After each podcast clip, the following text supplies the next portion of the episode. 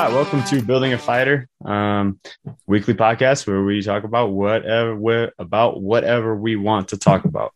Um, it, Alex. My name is Alex Friedman, and I'm a self-titled badass strength coach in Denver, Colorado. I work with uh, Factory X and a lot of the MMA athletes in Denver. Um, I'm joined by my co-host, who usually does the intro and is giving me shit for bombing on the intro, Austin Shane, who is a sports chiropractor as well as strength and conditioning coach, as well as wrestling coach for Fight Ready and Siege MMA in Scottsdale, Arizona. I said Scottsdale, not Phoenix. So you're welcome for that. Good call.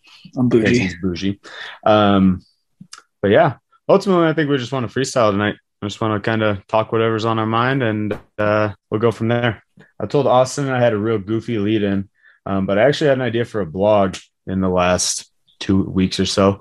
Um, and so, those of you that don't know this about me, I'm a super big anime nerd. I'm a Correct. huge, Extremely cartoon- large. like draw nerd. fan art in my free time anime nerd um and my favorite show ever is dragon ball z um, and i've been a big fan of dragon ball super that's came out in since about 2017 so my idea for the blog is we could parallel austin's mario kart analogy and um, training athletes to have superior qualities in one aspect essentially giving them superpowers in that align with each dragon ball z transformation so for instance like Goku in, in the onset of the Dragon Ball Z universe turns into a Super Saiyan. So that's essentially just him leveling up. Strength, power, speed, um, all of it just levels up. His technique and his martial arts, everything moves on. But then we get later into the show, and then he actually turns, he has a God mode that he turns into. And the God mode, that signature is enhancing his speed exclusively. So we could talk about like having a program that's aimed at improving your speed, improving your footwork, improving um, your alactic power. We could call that like a God mode training. And then he has That shit um, would sell, by the way. Just, a, just a program called God Mode. For sure, for sure it would. but yeah, different transformations that turn into different specialties or different um, athletic qualities. So yeah, that was kind of an idea where, where I could parallel because um, again, he's got a ton of different forms by now in the anime, and each one kind of has its signature um, change that goes along with it. A lot of them are just power ups, but there's specific speed ones. There's energy conserving modes. There's um, techniques versus, um, I guess, transformations. I guess if you want to talk about that, but I was thinking I could blend the two things I nerd about, which is anime and strength conditioning. Oh, for sure. And it's like uh basically what you're saying, because while I have seen Dragon Ball Z, I obviously am not as as up on it as you. Um, because I haven't watched anime in a little bit. Lisa. Lisa. That's what So- Austin always says is that Lisa doesn't want to watch, but I think deep down he doesn't want to watch. Dude, I work like 10 to 12 hours a day. When I get home, I have to watch what Lisa wants to watch because I want to spend time with her. Yeah.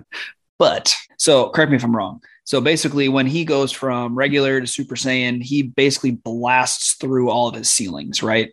Right. His his ceilings now become his floors, it if you will. Fair, yeah, fair enough. So maybe in my mind, we could take this analogy from hey, we want Mario Kart, we want to be able to increase our floors out of camp and raise our ceilings in camp, and then as we pro or as our training age progresses, think about like going from a novice lifter to a moderate lifter or a intermediate lifter that's when you hit super saiyan. When you go from an intermediate lifter to an expert lifter that's when you hit not god mode what uh, maybe god mode because it Super actually Saiyan 2. Super, Super Saiyan 2. But because as you go up, obviously you know, and as the listeners know, you actually like your rate at which you increase is less and you're only Yeah. increasing one skill at a time you're only increasing like these little key variables where you're going from 90 to 92% you're no longer going from 60 to 80% Right. And and you're evolving. Let's say we go take this in between camps. You're evolving um in your training, you're gaining more speed, power, and strength. And like again, if you have a super novice training age, then you're gonna be able to increase all of these things at one time. Right. So we have like maybe our our our initial programs, right? Our Super Saiyan one, two, three, where you're just getting better. And he does have three Super Saiyan modes. Um, you just get better at being an Good to athlete know period. Like you just get stronger, more powerful, and we and concurrent training, right? You get better at everything at once.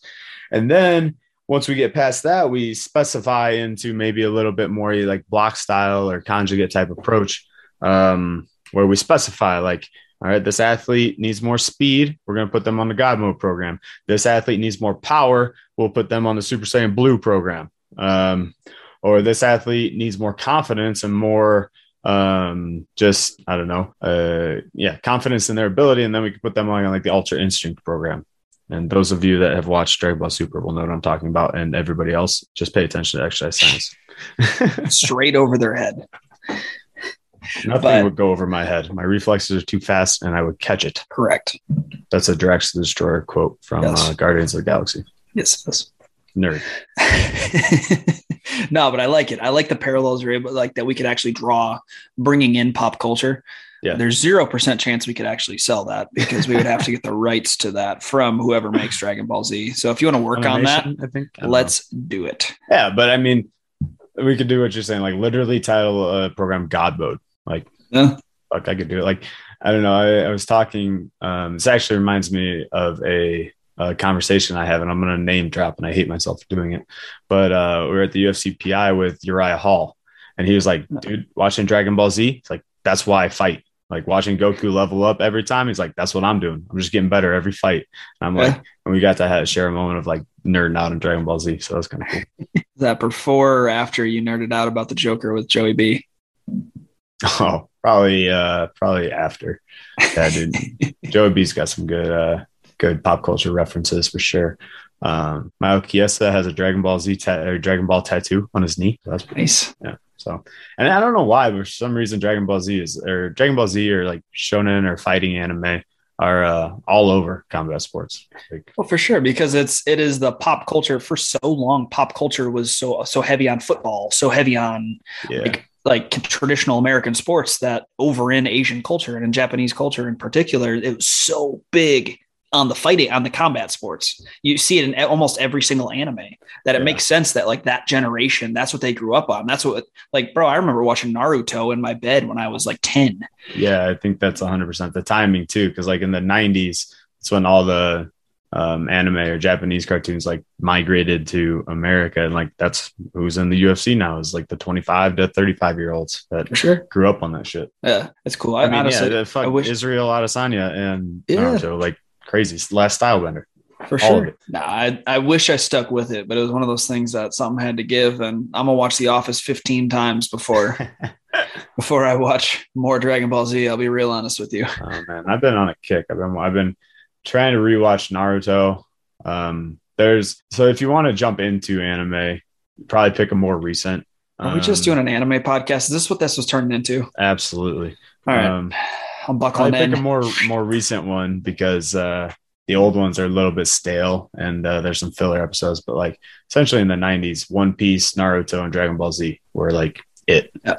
Uh, so yo, pause for one second. One of my track athletes, one of my ALTIS athletes, actually, I can I'm fine name dropping. Aries Merritt. He owns a world record in the 110 meter hurdles. Bro, he watched every single episode of One Piece in a month.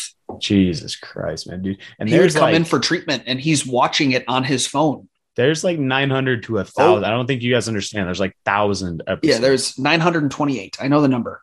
it's just funny because I remember even listening to Joe Rogan and uh, Israel Adesanya on there, and Joe Rogan like specifically, he's like, "So what is this Naruto thing? Like you do uh, all the anime type stuff. What is this?" And even Izzy was like, yeah, like it's like there's like 720 episodes. Like we don't have time to get into that on the Joe Rogan podcast. It's funny because that's the one pod- podcast they have the time. Oh man, they have the that could have turned into a whole anime podcast like this one. Yeah, exactly. But, but no, isolating different training qualities, I think, is a huge um, misnomer in training for sure. Um, I, am not honestly a huge fan of concurrent training. I think while we have a bunch of elite athletes and uh, yeah, elite world class athletes on the mat, in the cage, whatever have you, like not a lot of them are world class or elite in the weight room. Bingo. And not like not in a derogatory way or not in like a shitting on athletes type of way. I mean like, it one thousand percent in a derogatory way. but like you just haven't spent enough time in the weight room because that's not your profession, right? And I don't want you to become a world class weightlifter. Like if you're a world class sure. weightlifter and a world class MMA athlete, like you win. you're the guy. Um, well, to be fair, you're probably not going to be a world class MMA fighter if you are a world class weightlifter because you really almost every single person on this earth, unless you are obscene like Elon Musk, obscenely special, operate on a different wavelength, mm-hmm. you can only be world class in one thing because it's going to take all of your time. And If you're focused so much on being world class at weightlifting, guess what? Your fight training is going to suffer for the most part. How's Khabib soccer training going, by the way? I have not paid attention. I don't you know pay. He got assigned to a professional team, right? Oh yeah, to what is it like the like the B League of Russia or some shit like that? I don't know that specifically, but yeah, it was funny. My my wife texts me; she's a huge soccer fan. Uh, she gets into soccer. Kebab. Yeah, she, te- she texted me. She said Khabib, K A B E E B. Khabib signed to play pro soccer. I was like, oh my god, I put her on blast for sure. Um, but yeah, that, I 100% agree. Like, if you have the drive or even the gift and the talent to be world class at one thing, um, it's more than likely you're going to be above average at other mm-hmm. things. Mm-hmm. But the world class, above average to world class is such a steep slope that yes. you probably won't be able to accomplish that in two things. And if you do, like, again, that's crazy talent. But I mean, I know a lot of people that make a really good living and, and are very successful being above average at a lot of things. Well, we could think about I when I think about being world class, I think about on the sustainability curve. Most things that can to me can come back to uh, not even the curve, a paradigm, if you will, where it's a straight line. And on one side, it's it's do nothing, you're a piece of shit, you sit at home all day and eat Cheetos. And on the other side is gold medal, world champ, Super Bowl champ. There's a lot of people that can be above average. Above average is literally just above 70%, right? But going from 95 to 100%, or even going from 90 to 100%, so in that A to A plus, from that really, really good to world class range, that forces you to give up certain things. A lot of people can be above average without giving up certain things. In order to become world class, in order to become elite, is what I would say the 90% and above, you have to give up other parts of your life to become elite. Yeah, it's almost like an exponential curve, right? Exactly. Like start at the and, bottom and go ahead. Well, and, and, that's why it's on the sustainability paradigm, right? It's the middle 50, 50 and really 40 to 60%. That's sustainable for every single person. You can stay between 40 and 60% and have to give up nothing else in your life. You get up to above average, you give up maybe a little bit. Maybe instead of having McDonald's twice a week, you can still have it once a month. You still get to have that mouth pleasure and you still get to ha- eat unhealthy, but you're working towards being above average at your health, if you will. Yeah. You get to the 80%. Well, fuck, maybe, maybe you do keto and you decide and just throwing out a random trend please don't do keto if you haven't consulted somebody. Christina don't kill me. Um, but and throw maybe you decide to do keto and you really start to take your health seriously but guess what? That you have to give up x y and z to or in order to become keto and then you get to the top level. If we're talking about elite at eating or elite at dietetics, is, is what the paradigm I'm going on right now for sustainability curve. You get all the way up to the 100%. Those are the people that take no time off. Those are the people that only eat healthy food that are based around their diet and this diet that's making them feel at 100% in all points in time and they never have a cheat meal. Well, guess what? You had to give up the happiness of mouth pleasure you had to give up the happiness of eating whenever you want because typically those people are on a calorie restriction or a, a, time restriction diet as well and focusing you have to give up these different things that make you happy in order to accomplish that one goal which is overall peak like the people that want to be centurions if yeah. for the most part right so no matter what, if you want to become elite in whatever skill set you want to become elite at, you're going to give up on some other thing. It's like that old meme that always gets passed around. It's a triangle. And it's like in college, you get, if you're a college athlete, you get two of these three things social life, high academics, and high performance in your sport. You only get two of those things. Like, and that was, I remember that was passed around when I was college wrestling. So it, it, and it's true. You have you typically have to give up one thing, and if you want to be a, a stud college athlete, well, guess what? You're probably either giving up your academics or you're giving up your social life. Yeah. No, I totally agree with that. And I think, but, and that's all within the scope of like controllable variables, right? Like, like sacrificing something or that's like within your um, decision making tree and within your, um, your own ability to make decisions. But like, where does, uh, I'm I'm curious too. Like, where does talent come into this? Like, because like I love you, but like some people just aren't gonna be professional athletes. Some people just aren't gonna be good at sport, right? So it's like, how far can effort take you on any scale of that versus like how much are you just predisposed or have the right genetics for? And I think um, my thoughts on that are that people have a lot of genetics that predispose them. And I think effort can make up for a great deal. I think 100% effort can make up for a great deal, but effort, I don't know, can climb that 95% gap, right? Like for effort sure. might get you to like the, the 80th or the 85th percentile top of the world, but like effort alone isn't going to get you from 80 to 100. Yeah, no, no matter. Look, I've said it on the podcast before. I'll say it again. Probably, uh, no matter what, no matter what diet I would have had. The biggest variable in my wrestling career is that I literally ate like a four year old or probably an eight year old child. I cut weight eating starbursts. Um, yeah. No matter what I ate, I was never going to be an Olympic champ. Point blank. I I didn't have the talent to get there. I didn't have the inherent talent to get to the pinnacle of the sport. So what I think about is that sustainability paradigm that we just talked about. It's just like if what I would compare it to is like the force velocity curve. If you have talent, the curve shifts right. right. so yeah. it's it's On if you playing fields. Exactly. It's it's while it can still be the same curve or it can still be the same paradigm, you would just shift the curve right or you would shift the paradigm right to where you by blessed by God, born that way. Like uh like an easy example is somebody I've been around, Henry Cejudo. That man can do shit that people other people can't do. Stuff that I thought was physically impossible to move your body to move that way. And right. he just immediately can pick up on stuff. He is naturally gifted at combat sports. His curve started at 70%. His 40% is 70%. And it right. gets all the way up to 130 of a normal person. That's people can't reach above 100. Right. And I think like, and I, I, parallel this too with like strength and conditioning, like the extra time and effort and like work ethic you put in, like is necessary. Like he wouldn't be triple C without the time and effort and work ethic that he had.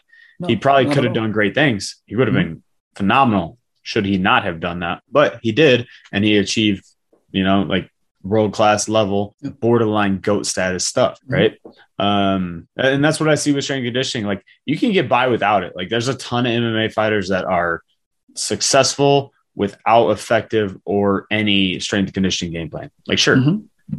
but like if you're going to be the greatest or you want to be genuinely your best that you're in, like you have to check that box. Yeah. You have to get some type of movement quality. You have to get stronger. You have to up your physical potential in order to up your absolute output. For sure. Like I well, I tell people a lot is that like like if you're in in all reality, I, I love my job, I love what I do, but in all reality, strength conditioning for a fighter is never going to be more than 15% of the overall thing, right? Typically it's about 10% is what I tell people.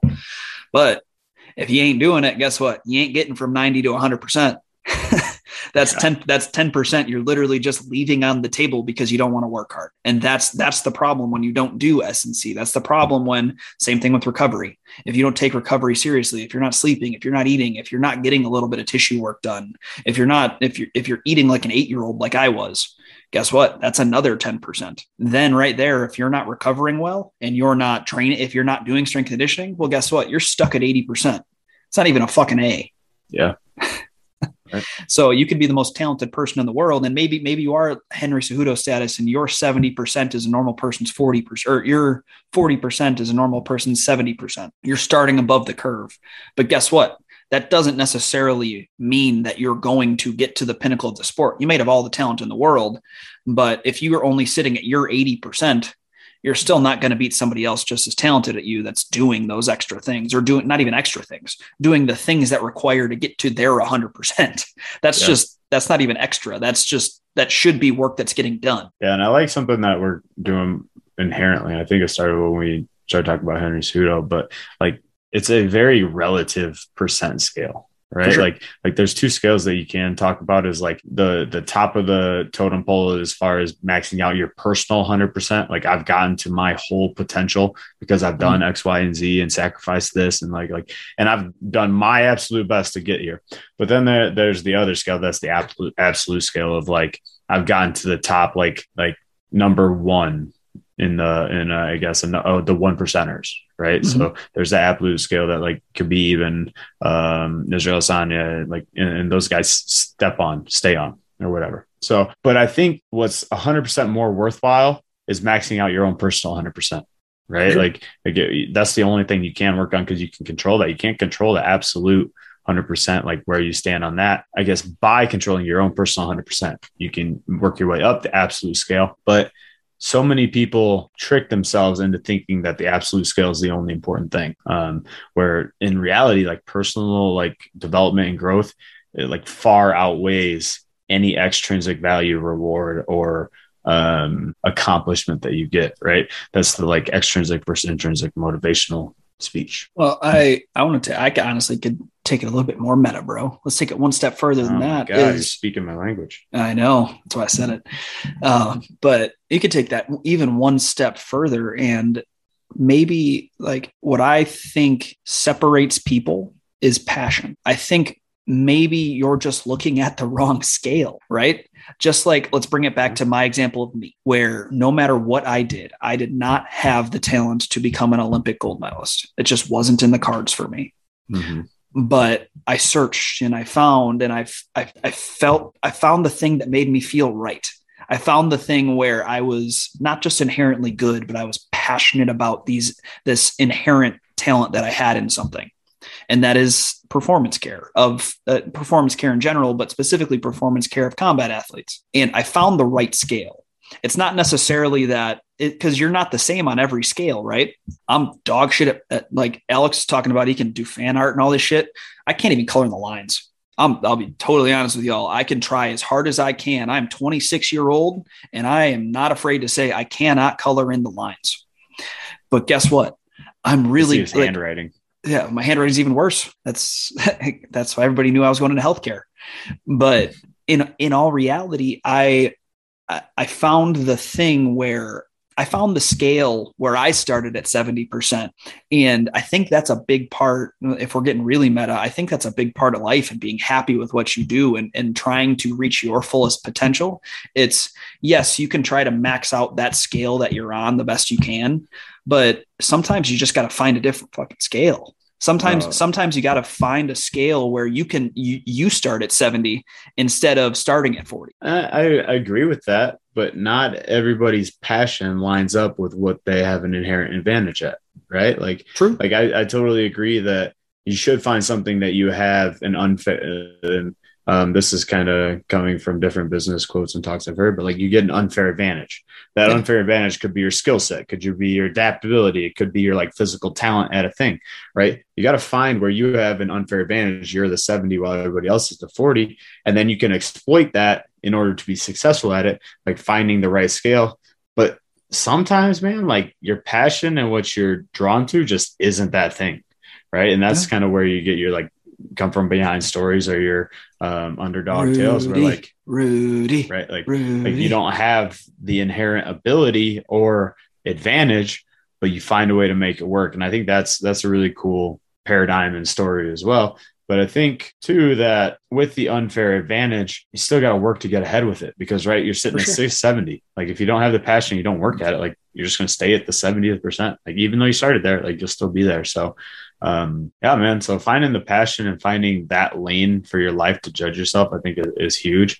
Um yeah. well i i mean it's the reason i brought it up is i just had that talk with somebody today. Somebody was talking to me about um just different payment stuff and and certain people I do certain different things with based off situation and or just honestly based off of the athlete's passion I'm working with right? If if I enjoy going to a session which with this person I do, like they're talking about like, oh, I need to pay you this. And I'm like, look, I don't think you guys get it. I absolutely love my job and I'm young in the field. I'm still getting paid. I'm still doing all these different things. But the fact that I'm extremely happy, you're extremely happy to be here, and I know I was put on this earth to do this exact thing. Mm-hmm. That's what allows me to start at that 70%. That's what allows me to want to keep growing. That's what allows me to take it to the next level and allows me to grow in my field. And, and really, like you said, it doesn't mean anything if you have the unfair advantage, if you squander it, if you just waste it.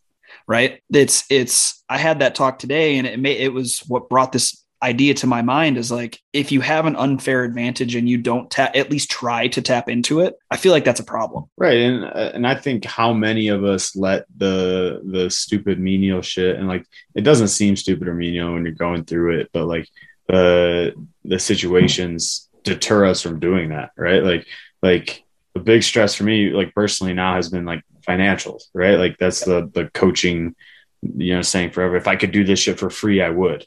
But like for sure. The bare reality is like you can't. like no, you, you got bills. you can't. So like I know that gets in the way, and I, I've personally felt the stress of that. But like if this is truly your passion, you're gonna find a way to make work, and you're gonna actually go after it, right? Mm-hmm. So 100%. I think there's there's that perseverance that comes with the the passion as well because i mean if you're passionate about something you're not going to give up on it.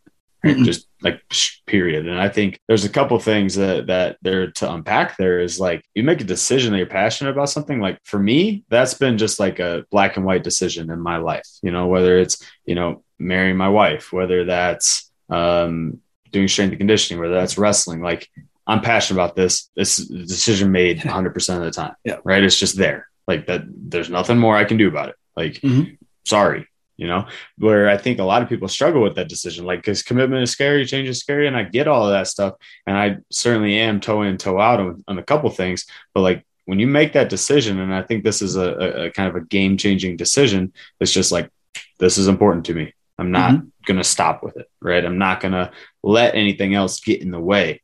And that's where you make the sacrifice, and that's where you find ways to make it work. Because God knows if there's things worth pursuing in life, there's obstacles there and there's adversity that's going to face you along the way. So I, am a big proponent of talking about that with my athletes and getting, you know, people to think about like, what, what am I truly passionate about? What am I actually going after this for?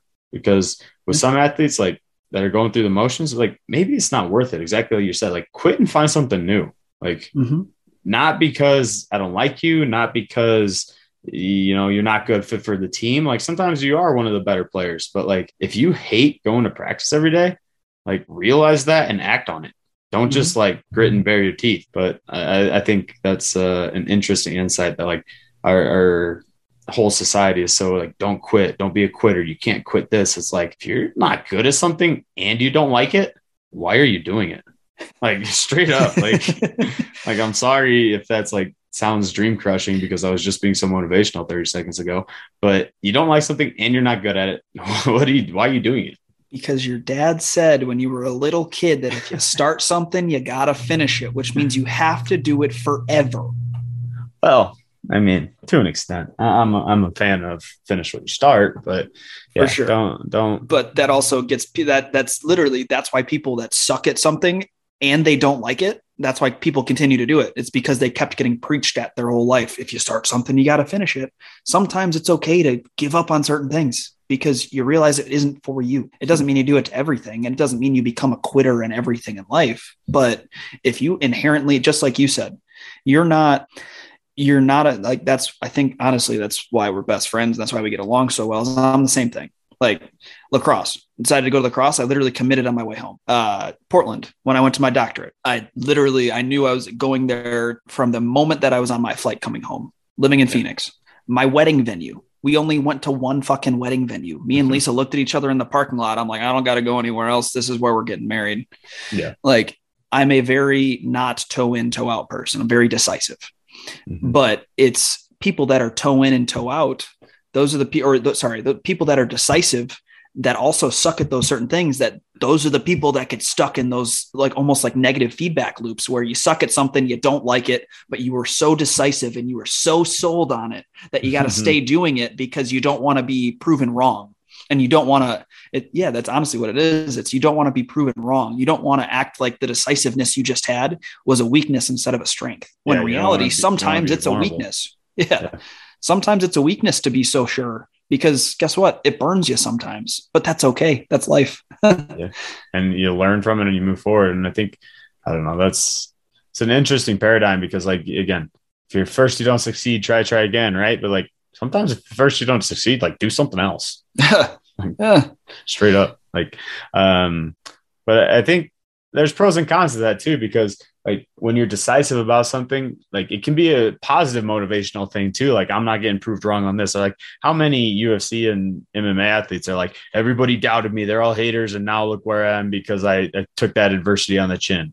And like, good for you, man. Like that's 100% you know bona fide if that's how you found your motivation but i'm willing to bet that underneath that there's more passion on your own end versus like doing it for somebody else i think that's where the more powerful actions and motivation come for again is an intrinsic value. Like i need this to feel good about myself. I don't need this to prove you wrong. Like, well and and of all the success stories of the people that do say oh look at all the haters i proved wrong there's got to be at least seven to 10 other people that literally didn't make it and they just not wasted because it's not a waste of time, but they just sat on the regional circuit for 10 years, didn't get to the big show and they didn't realize their dreams and they could have been focusing on something else that maybe they were good at if they would have pivoted. Yeah. But that, that it's also, yeah, it's a hard decision to make too, because even if you're not good at something and you don't like it, but you're committed to it, like it's, there's a lot of, you know, opportunity cost. There's a lot left on the table. There's a lot of, you know, passion there. Like you can not like something and not be good at it, but still be passionate about it. Like for sure, that's bona fide. But like eh, that's still a hard decision to make too. Um, mm-hmm. But I don't know. I think those are sometimes the crossroads that we get into because like life is complex. Like there are a lot of factors going into each decision. Like what may seem like a straightforward thing and that's why you have like best friends that have clarity moments with you, or like they say something, and you're like, duh, like why why couldn't I? yeah. I was just blocked on that, right? But like it's it's hard to see yourself when you're in it because the ego gets in the way because you've been so committed to something, you've been so passionate about it. But like maybe it's just I don't know. It's a it's a uh, fine line to walk. Well, that's where I think coaches can be better. Honestly, yeah. Mm-hmm. Um, it's and this is this is somewhere I wanted to pivot a little bit earlier, but let's talk about it now. Is talking about coaching with that different paradigm is if you have an athlete that you can tell their goals don't match up with the work that they're putting in or with their inherent talent think about like the rudies no matter what if, if you haven't seen rudy please watch the movie you're behind but if you uh, if you know what Rudy is, he's basically Notre Dame. I don't remember it's the 70s or some shit like that. And he was this little kid that walked on at Notre Dame, and he finally got to play. And he I don't know, did he score a touchdown or something? Is that how the movie ends? And then we got put in on special t- special teams, and he either scored a touchdown or got a big tackle. One of the two. I haven't seen it in like 10 years, but he it was this like underdog, true underdog story. It's the quintessential underdog story. But this guy, no matter what, wasn't going to go somewhere with football right? He's undersized, he's underskilled, he's got a great work ethic. But for the most part, his coaches knew this. Well, after that moment in time, if you were a good coach, you got to be able to tell the person in front, you got to be honest. Good coaches are honest. And it sounds terrible to say. It's just like a, another very similar conversation is the retirement talk. Yeah. When is it when is it okay to tell an athlete that it's time to retire? And and that's where coaches come in where when you start seeing the athlete's values, the athlete's work ethics and the athlete's talent not match up with the quote unquote goals they're telling you, that's where the coach needs to step in and have an honest conversation with the athlete because that could avoid that could avoid them putting 3 years of their life into something that you knew from the jump they were not going to achieve because their work ethic and their values and their skills didn't match the goal they were saying. Oh, there's there's an emotional intelligence here, right? That I think needs to be touched on, and then a lot of coaches need to up their game at where it's like I have the conversation with the understanding of trust and vulnerability, and um, you know, it's going to be a, a, heavy subject, so tread lightly, right? And so yeah, there's like sure. a, a maturity aspect, like I don't want to have that conversation. Let's just keep blindly marching forward. Right. Mm-hmm. Whereas, like, again, anybody that is in your life and you're passionate about or that you care deeply about, like, I hope you're able to have those honest conversations, those hard conversations with. And again, I hope that your athletes are there with you, but like, be able to have that conversation, at least try, you know, like, try mm-hmm. to have that conversation. And then if it doesn't go the way you planned or it doesn't work, try again next time. Like, the only way you get better at things is to try them. So an, an uh, easy fix is asking questions. yeah. like right. instead of saying, "Hey, bro, you fucking suck. You probably shouldn't be a fighter." You can say, "Hey, you say you want to be in the UFC, but I I really only see you. You're only training three days a week, and you don't do any strength conditioning. Um, from my point of view, I've worked with UFC fighters. I don't see how what you're saying matches with your goals. I think something needs to change, whether that's we need to increase your overall output or your overall training, or maybe this just isn't right for you. If that's what you think is, is what it's going to take, I can promise you that's not what it's going to take. And maybe we just go our separate ways. But if you can't, if you can't ask the questions, if you can't say, Hey, what's your goal? And then be able to come back and have an honest communicate, eh, have an honest conversation, but but also be level headed when you say it and not let emotion get in the way because it is going to be an emotional conversation on one end. You can't make it an emotional conversation on two ends. That's when shit escalates. Um, it's you need to look within yourself and and and focus on get interpersonal skills. We'll say. Yeah, and, and that's not just like X's and O's of coaching. That's like just being a good person good people person, a good relational person, a good um like you you say you have your athletes back 100% that you care about them like show that through this this open and honest and vulnerable like conversation. Like mm-hmm. I think that's 100% the the way to go with that because like as coaches, like like it or not, you are in a leadership position. You are an example for your athletes, and you are in a in a hierarchical relationship. So don't use that and abuse it to be above and beyond everybody and tell people what to do, but use that to um, lead or to come from a place of security and to utilize a partnership um, in mm-hmm. that sense. So I think that's hugely uh, understated and important. And that again has nothing to do or very little to do with winning and losing. For sure. And I think that that's important. Yeah, it's everything to do about being a good human and trying to not just be a maker of fighters, but a maker of men and women. Yeah, amen. And like I don't know, I'll forever like that'll be like the cross I bear every coaching interaction I have. And I think strength and conditioning is a perfect lane for this because you don't necessarily win at strength and conditioning, but like I would much rather have you have a moral victory than set a PR or become a better human rather than a better athlete. Like, of course, they, the, my job is make you a better athlete. That should be the the prerequisite, the um, understood benefit. But like making you a better human is my passion, my profession for sure. And um, I'll be honest, I think that was something we we've kind of not shit on our college wrestling team on this podcast, but we we don't always say nice things about it. We'll put it that way. Right. That was something that I thought our head coach and our assistant coach definitely did well. Is that at least with me and my main guy on that team was Coach Needham, Ross Needham, who one of the best coaches I've ever been around. Man's amazing, great family man, great dad, great coach. But he's not afraid of he a always asked our goals. He asked our goals. I think every week we had to write down our goals. He point blank would he would to the point where I thought he was being an asshole sometimes to me. Um, if, if your goal didn't match your work ethic and your what you said you were to like what the work that you were doing didn't match the goal you were going to do, he'd point blank tell you. He's like, you want to be an you want to be an all American, but you're not doing any extra one on ones. You're not going to the weight room on time yada yada X, Y, and Z. You're not you're eating like a child was what I used to hear. um, that's just not going to happen. And that literally me hearing that my third year of school, my, my last, cause I, I did three years, my last year of um, undergrad, that's what made me realize I'm like, Hey, I'm on the next part of my journey. This whole college wrestling thing, it's over. Like mm-hmm while I was still wrestling, I was, I mean, you could see it. I had I, my entire life, I never had less than a 75% win record by, in, in, in, any season. My last season ever of wrestling, I think I had like a 60% win record. That was obscene. Yeah. Actually, I think it was more my entire life. I don't think I ever had less than 85%. And then my last year, my, my 157, I had like a 60% win record. And it's because I had that conversation with Ross where it was like, I, I just, I don't know what about that conversation, but him being honest, him caring about me and telling me that what you're saying isn't matching your goals. If he wouldn't have ever said that, I probably, honestly, I probably would have stayed at La Crosse uh, fourth year, legitimately. Probably would have yeah. stayed another fourth year. I would have wasted another 17 grand and wrestled and maybe took seventh. Might have got that All American I was chasing, but that would have I would have paid more money in student loans. That would have set me back a year in my career. And in all honesty, this podcast wouldn't exist. My clinic probably wouldn't exist.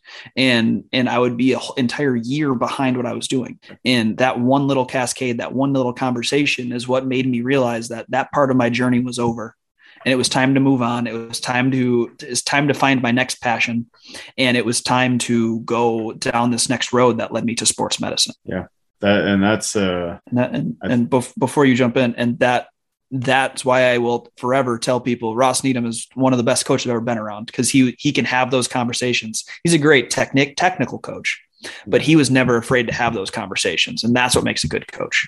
No, hundred percent. I think being accessible like that is a huge benefit, um, and just again a huge quality in a good coach and, and somebody that you respect. And like you all, we always think back to, you know, who's the good coaches. And when you're a coach, you want to be like them or you want to do some of the things that they did or, or provide the need that you had. Um, but I think that that's a huge transition that doesn't get hit a lot on because even when we were talking about like retirement earlier, even when we were talking about like time to hang up the the gloves or whatever, like my immediate thought goes to like the 13 fight UFC vet, the like yeah. professional athlete that's putting it away. Like you don't realize it, but like collegiate athletes, some high school athletes, like semi professionals, like that decision happens all the time.